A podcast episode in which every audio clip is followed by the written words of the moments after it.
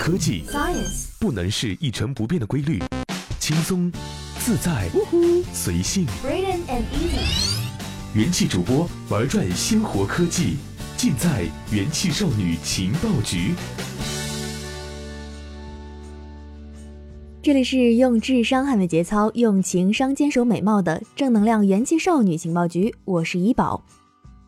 债务曾经帮助中国经济快速发展，然而现在却成了一个新的包袱。虽说吧，每一笔的支付都是生活的温度，但现在的债务越来越重，占到了可支配收入的百分之七十七。就像咱们节目的善良同学，他马上就要订婚了。最近呢，背负着甜蜜的房贷，大家快来积极留言祝福他吧。老一辈的中国人喜欢存钱，生儿养女一辈子，满脑子都是孩子哭了笑了。高储蓄率曾经一度让经济学家忧心忡忡，因为高储蓄率就意味着低消费。在固定投资越来越饱和的情况下，中国经济发展必会减速。然而，现在中国人越来越会花钱了，过高的中国家庭负债率成了经济学家们新的担忧。那么，什么是家庭负债率呢？家庭负债率通常可以用两个指标来衡量，其中一种被称为居民杠杆率，指的是居民部门债务占 GDP 的比重。报告显示，中国居民杠杆率从一九九六年的百分之三上升到了二零一七年底的百分之四十八点六。另一个更加直观的指标则是债务收入比，即家庭债务占居民可支配收入的比例。而过去十年间，债务收入比从百分之十八点五增长到了百分之七十七点一。其中，短期债务，也就是在一年或者是超过一年的一个营业周期内偿还的债务，占到了可支配收入的比例，也从二零一七年的百分之十左右增长到了如今的百分之二十以上。飞速增长的债务，其实说白了，最主要的原因自然还是房价。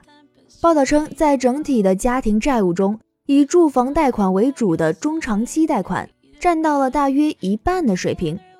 从一九九八年暂停福利分房制度开始，贷款买房基本上就成了每个中国人人生中必然要面对的一个挑战。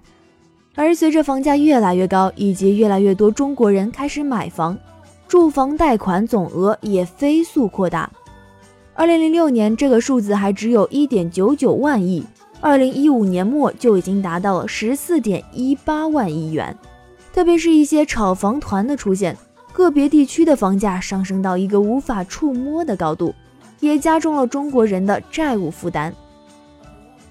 经常有人说：“世界那么大，我想去走走。”那么没钱怎么走呢？这就产生了除了房贷以外的一些短期消费贷款，指的是用于装修、旅游、留学、消费等用途的贷款。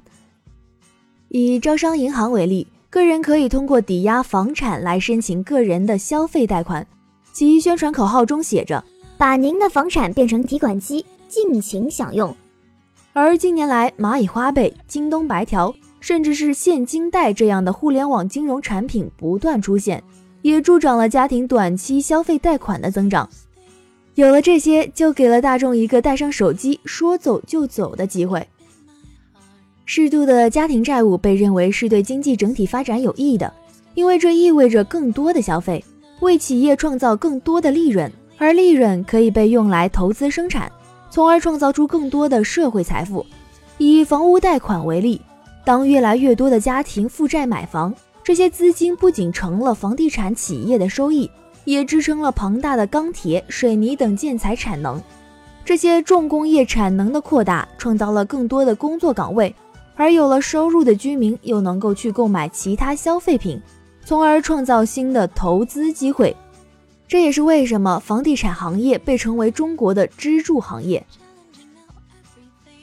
然而，目前家庭债务水平攀升过快，家庭债务提高在短期内有助于提高消费、推动就业、提升房产和银行资产的价格，从而有利于经济增长。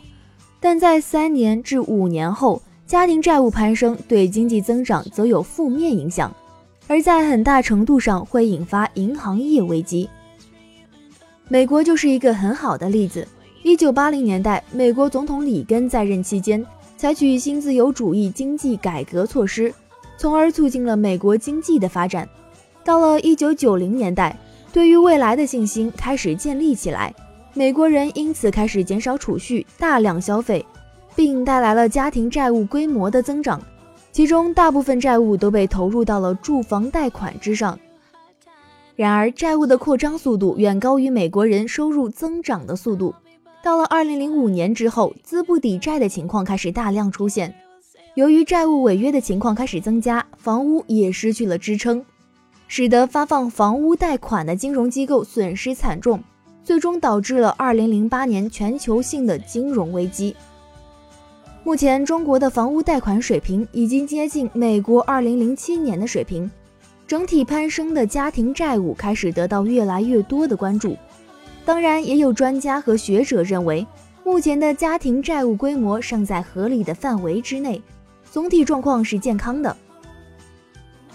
怡宝的建议呢是根据自己的收支情况，然后进行合理的贷款消费就没问题啦。